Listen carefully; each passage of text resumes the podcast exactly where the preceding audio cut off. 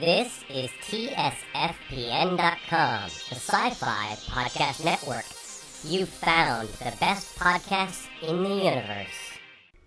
It's Friday, the 21st of October, 2005, and you're listening to The Secrets. Welcome to this podcast of The Secrets, the podcast for anyone who is serious about writing. The Secrets home can be found at www.stormwolf.com.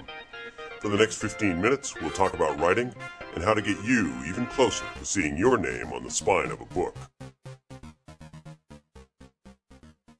Welcome to this eighth special edition of The Secrets. This podcast is a logical follow up to the previous trilogy. Those three pretty much covered everything you need to know about getting started and keeping going until your project is done. This podcast is built out of the questions I've gotten over at the forums at the Sci Fi Podcast Network, or TSFPN.com. Those questions, quite naturally enough, lead me to discuss the touchy subject of editing. I'm Michael A. Stackpole, a published novelist with 38 books to my credit. My eight Star Wars novels all made it to the New York Times bestseller list, an honor which keeps me happy even though I didn't have a winning ticket in the Powerball lottery last Wednesday. I'm especially qualified to go into the whole discussion of editing as I spent the last two days editing up a short story for an anthology. As most of you already know, the Secrets podcast is an audio companion to my writing newsletter, which is also called The Secrets. It's one of those branding things. If you want to learn more about the newsletter, please head over to my homepage at www.stormwolf.com.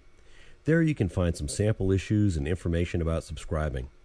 If you take a look at the index for the newsletter, which just had its 38th issue come out, you'll see a listing of all the articles and all the cool stuff that's actually been covered in the two years we've been doing the newsletter. Editing or revising is really a touchy subject for writers, largely because of the quantity and quality of it. Editors always want you to make too many changes. This is, of course, because you, the author, pretty much don't think that any changes need to be made.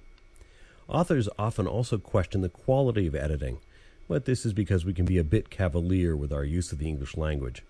We also get into self mind speak. We know what's going on in the story, therefore, it should be obvious to everyone else, and editors have a habit of pointing out that it's not. Neither editors nor editing are bad, and good writers learn to switch from writer mode to editor mode as needed.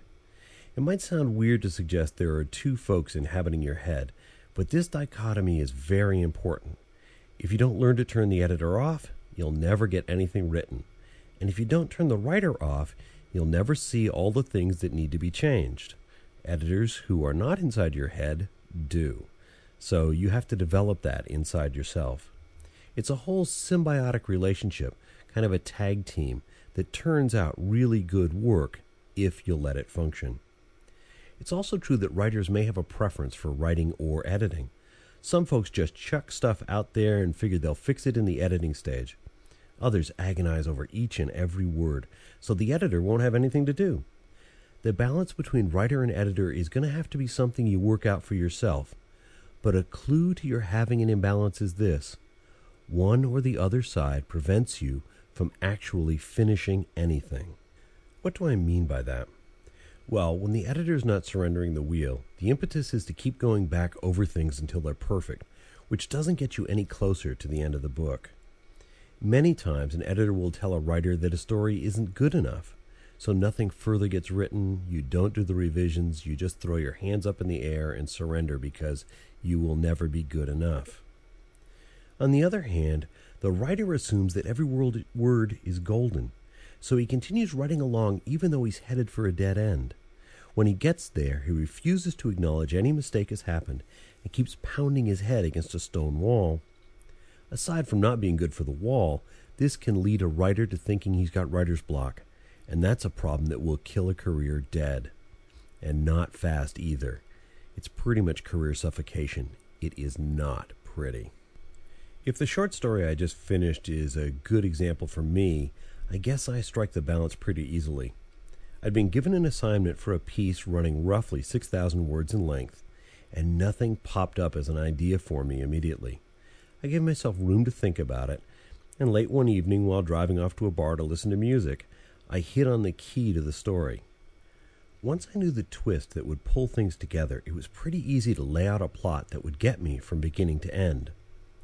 The main problem I had, however, was that I really didn't have much, if any, story arc for the main character. Would he change or grow through the story? Well, sort of, but not very much. This is largely because of the nature of the assignment. The stories were to focus on problems of having fantasy creatures as parts of armies, and the tactics one would have to use to deal with them. In essence, the assignment called for lock and key stories. Nothing wrong with them, but it really de emphasizes character growth, especially when you're working with a little tiny story. But when I started, I had a lock and I had a key, which is all I needed to outline stuff. The writer in me started, and I got a third of the way in when I ran out of steam. The protagonist and his enemy had just gone through a dramatic chat, which I liked. But all that left for me was a bunch of battling. I wasn't looking forward to that, so I set things aside for a bit a bit, in this case, turned out to be about 10 days. When I came back, I reread about the last page of the story and then launched into the lock and key part of the story. From there, in the same afternoon, I got to the mano a mano battle between hero and villain, then wrapped the story up. The writer in me was satisfied, but the editor wasn't. Still, it wasn't time for the editor to get a shot at the manuscript. This brings me to the first question from the forum. How long should a story rest before you revise it? That's a really good question. It assumes that there should be a resting period between drafts, and that is a good idea. It gives you some perspective on things. I find that I often remember chapters as being worse or better than they actually are, and a little distance from them lets me figure out what needs to change to make it all work. There's no hard and fast rule for how long you should let a story sit. Long work, like novels, probably take a couple of weeks to a month, but that's somewhat relative. If you wrote it in spurts, say, so that you've not looked at the first third of it in over six months, you could start revising that part of the book the day after you finished the last page. Mind you, you could. As far as I'm concerned, if you finished a novel, you deserve at least a week off. Uh, my editors tend to disagree, but that's, you know, deadlines and stuff. The amount of time you let something sit around also depends upon your level of experience. The short story I mentioned sat for about a day before I started editing it. Then again, it was past deadline, and I've actually done this before. My editor clicked in, and I almost immediately saw what the big problem was with the story. I'll get back to that in just a second, right after I finish off this time issue. The first thing you don't want to do is let something short sit for years before you go back and fix it. When a short piece is stale, meaning you've gotten much better since you wrote it, it's really tough to revise it and save it. Hit it inside a month or so, polish it up, do a third draft if you must, and then start looking for a market for it. Hey, before I go any further, there's a quick message that I want you to take a listen to from Mur Lafferty, who's one of the hosts of a writing show over at TSFPN. I'll be right back after that and we'll continue discussing editing. Hi, this is Mur Lafferty from Geek Fu Action Grip. I'd like to take a break from this excellent podcast to tell you about Hurricane Katrina. Well, it's very likely you already know about Hurricane Katrina, but what you may not know, and what may interest you, is that in the wake of the disaster, several professionals from the RPG industry, including writers, editors, illustrators, and layout, got together and wrote a book. Beyond the Storm, Shadows of the Big Easy is a collection of short stories, essays, art, and role playing game materials inspired by the culture, landscape, and city of New Orleans. With contributions from three continents and from across the spectrum of role playing, the book has all proceeds from the sale going to support Katrina disaster relief. Join the authors and artists as they explore the Big Easy as it could have been and how it might be in the future. Beyond the Storm is now available for purchase in PDF and print formats. You can check it out at lulu.com or beyondthestorm.us. Hey, welcome back. Over in the TSFPN forums, we have a critiquing group. It's run by Mur, and it's connected with her writing podcast titled I Should Be Writing. Editing and critiquing have a few things in common, so what follows is an answer to two questions How do you approach editing, and how do you approach critiquing? I tend to work at both on a triage system. I look for the biggest problems first and figure out how to fix them. I do this when I'm reading someone else's work or looking at my own. Structural problems come first. Does the plot work? Could events unfold the way they do? Does the author have his technology correct? Does the author have a grasp on grammar and spelling? In a critiquing situation, I pick out the biggest problem I can find and suggest ways to correct it. Not what I would do were I writing the story, but methods that will let anyone fix problems. When critiquing, it's important to say, oh, you could try this or you could try that, instead of saying, I'd do this. The person being critiqued feels less pressure to do it your way, which means they're more likely to actually fix problems that you're pointing out. In Wildest Dreams, that's the title of the story I was working on, I realized the big problem was a lack of emotional engagement with the hero. As I said before, this was really no big surprise since it's a lock and key story. Still, I was able to find a couple of spots in the story where I could fix that.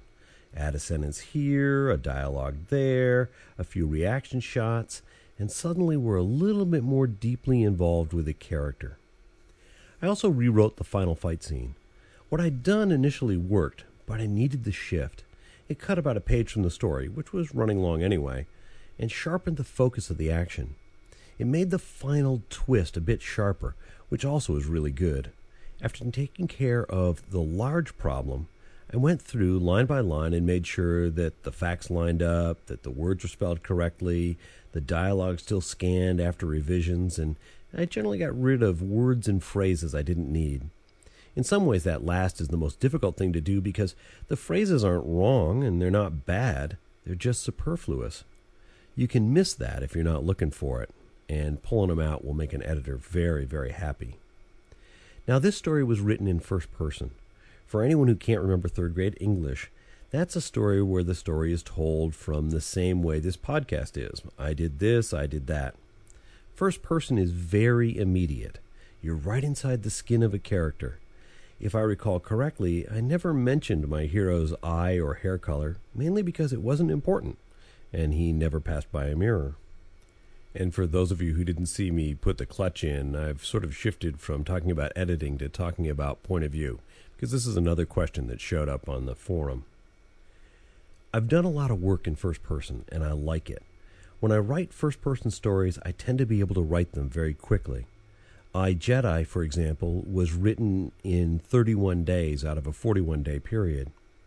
Because the story is so immediate and the voice remains consistent throughout the book, First person projects write fast and are a good place to start for beginners. If you're always writing from that I point of view, you don't have time to worry about getting lost in other people's heads. There are a couple of downsides to using first person. First off, a lot of readers don't like first person, so they won't read your novel for that reason alone. Well, not much you can do about that, but you should be aware of it because if you write in first person, you're going to hear from folks how they just hate it. Second, it's tough to keep a secret from the readers, since the viewpoint character knows the secret. In my Dragon Crown War books, the character Hawkins is told a secret in the Dark Glory War. That book's written in first person from his point of view, and he doesn't share the secret with the reader. Now, Hawkins is clearly writing his memoirs many years later, and in the Grand Crusade, you actually get to see him working on those memoirs and he refuses to reveal that secret because he doesn't want to ruin the reputations of people who are still alive. Eh, it's a little conceit that you can get away with sometimes, but not very often. Third, with a first person novel, it's tough to get a perspective on what's going on elsewhere with the bad guys. You're stuck in one character's head for the duration. So, unless the villain does that James Bond thing where he tells Bond all of his plans before he kills him, you're really kind of stuck. You won't know what's going on out there. This doesn't mean you can't have suspense, it just has to be developed differently. Now, there are a few authors, Jack Williamson, Nelson DeMille, and, and me, uh, by way of example, who have mixed first and third person perspectives in novels. These hybrids are pretty rare creatures, and for a good reason. They consistently remind the reader that it's a book they're reading, not someone's diary. If the books are done well, it's not a big problem. If they aren't, well, there's a book that likely will end up on some shelf in a used bookstore. Fred Saberhagen has written a novel, The Holmes Dracula File, that alternates between two sets of first person chapters. The story is told from the points of view of Dracula and Dr. Watson. That was a brilliant book. but that's because Fred is brilliant. This is not something we all can do. The other most commonly used point of view is third person. He did this, she did that. We're all used to reading novels like this. Third further breaks down into two classes omniscient and focused. In omniscient, the narrator is a godlike figure that can see all the events everywhere, can get into anyone's heads, and leads to the use of phrases like, meanwhile, back at the ranch, and other cliches. The problem with omniscient point of view is that it invites narrator interjection, which is just a great way to boot readers straight out of the story. We don't want to be reminded the author is out there, so tossing that sort of stuff in kind of ruins it. Omniscient used to be popular back when novels were first developed, not so much anymore. Avoid it if you can. Third person focused means you stay in the head of one character at any one time. The only time you switch to the head of another character is in a new chapter or after a three line break in the text. You stay focused because it keeps the reader from being confused about whose head he's supposed to be in. Sure, there are authors who violate this rule. Donald Westlake, in one of his Dortmunder novels, goes from mind to mind of all the players in a poker game. He does that to reintroduce the characters to us, but then he snaps back into the head of the character that started the sequence. There he remains for the rest of the chapter. But Westlake is a genius, and the Dortmunder novels are pure gold. Try them if you haven't. So he can do it. Anyone listening to this podcast, myself included, probably shouldn't try that trick. The tough question with point of view is this How do you know if you're telling the story from the right point of view or not? There's actually a simple answer. With one minor exception, point of view characters are the characters who are going to grow and change because of your story. If you do not see a growth arc for a character, they shouldn't be a point of view character. Period. Why waste words giving us their perspective on things if you're not going to show us how it affects and changes them? There's no sense to it, so don't do it. What is the exception? Spot point of view characters. There are going to be situations in a novel where you need someone to be on site so the reader understands what's going on. Most commonly, this is the night watchman who learns about a burglary then is killed. You'll be seeing that scene through his eyes, and guys like Stephen King are great at characterizing such people in a sentence or two but he's not going to continue in the story, so he really doesn't count as a point of view character. There is one caveat to all of this. In my Dragon Crown War books, I created Prince Erlestoke as a spot point of view character. I needed someone at Fortress Draconis so we could watch it fall. He did his job, but he didn't die at the end of Fortress Draconis. This put him in a perfect position to do something else for me in the next book. Well, he survived that one too, so, in that book and through the next book, I developed a character arc for him. Erlestoke grows and changes because of the events in his story. So, in one book, he was a spot point of view character, but in the next two, since I continued to use him, I fleshed him out. A lot of writers may wonder which point of view character they should use to chronicle a scene where several of them appear together. There's a number of methods to use. When I'm writing a third person novel and using multiple viewpoint characters, I usually develop a chapter rotation. In that case, the scene is shot from the point of view of whichever character's turn comes up. It keeps the rotation consistent and lets the reader fall into a rhythm that pulls him into the story. Another method would be to choose at random. It's inelegant, but it might work. A better method would be to choose the character who would give you the most challenge in the writing. I like that idea because it forces you to write from a different perspective. You have to think a bit, and that never hurts. The important thing here is this if a scene isn't working from one point of view, stop and start over from another. You want the scene to sing, so pick characters will have the most impact on.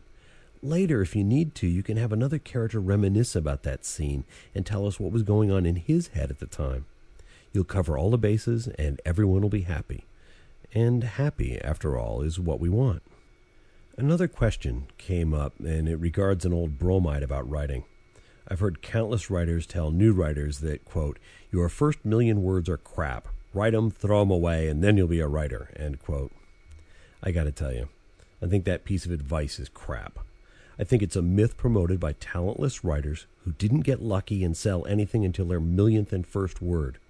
The reason I think they didn't sell before that is because they were writing. They weren't working at writing.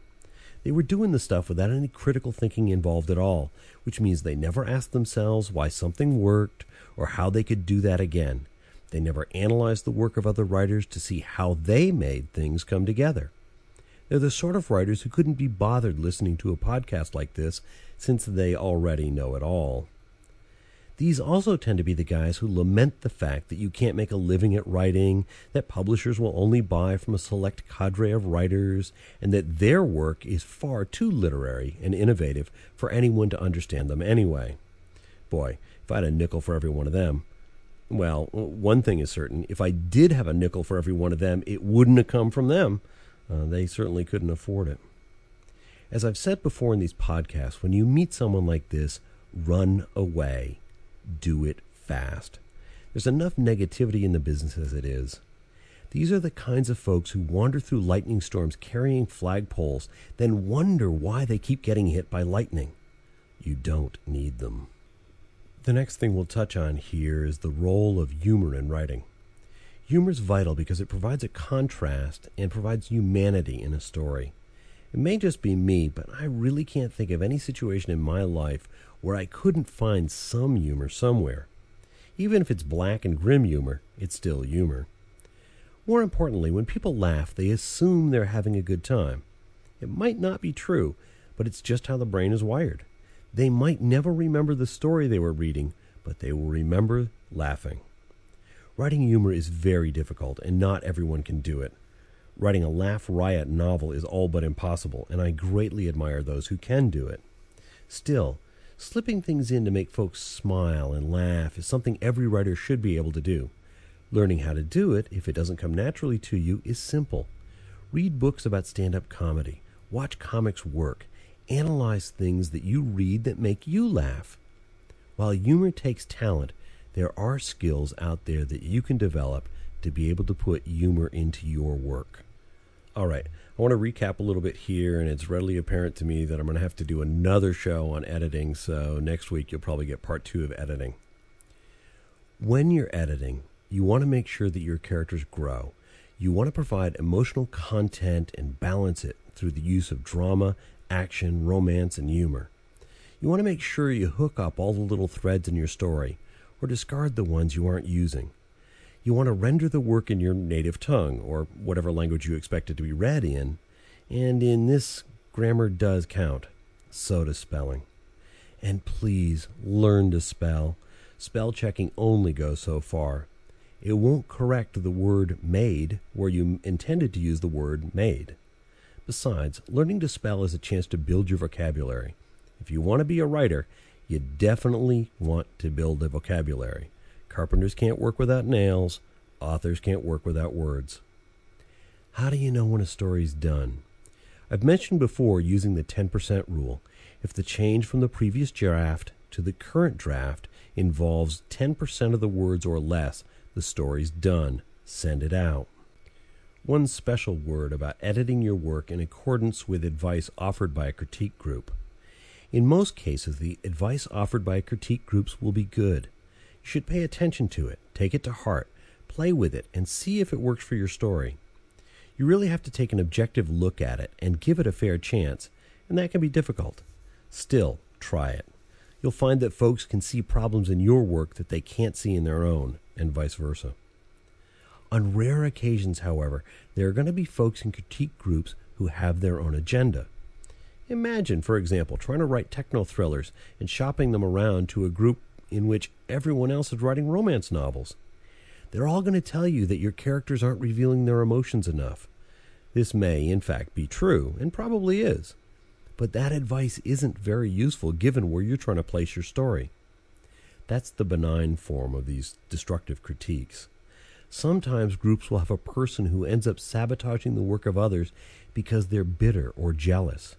They don't want anyone in the group to get ahead of them, so they'll hold you back. There are even groups where this will be the most senior writer, someone with a couple of novels out there. These writers are looking at making everyone else into their apprentice, kind of a Darth Maul, Darth Sidious kind of thing. So you want to be careful about that. This is why I suggest that whenever you get advice, you play with it and see what works. If it doesn't work, don't use it. If the person persists in trying to give you this sort of advice, again, you feel a Darth Sidious to your being Darth Maul, look for another group. You want to be surrounded by people who want you to succeed as much as you want them to succeed. That way, you'll all be working together, pulling in the same direction, and that's the kind of support group you want. Ultimately, editing is to writing what putting is compared to hitting off a tee in golf. It's where you make things the best you can. Don't be afraid to be ruthless, but don't feel compelled to be overly harsh. Both the writer and the editor in you want the work to blossom, so take turns and make it as close to perfect as you can.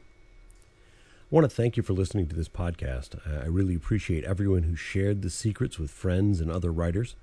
Please, if you know anyone you think would benefit from the show, let them know about it.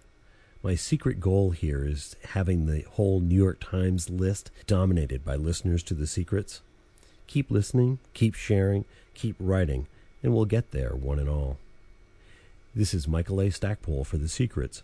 You can find out more about my writing newsletter at www.stormwolf.com, including getting sample issues, looking at the index, learning how to subscribe. The podcast also has a discussion forum at www tsfpn.com. Please feel free to come over there, ask questions, participate in the discussions about writing, give me ideas for next week's podcast on editing. Thank you. This podcast is copyright 2005 by Michael A. Stackpole.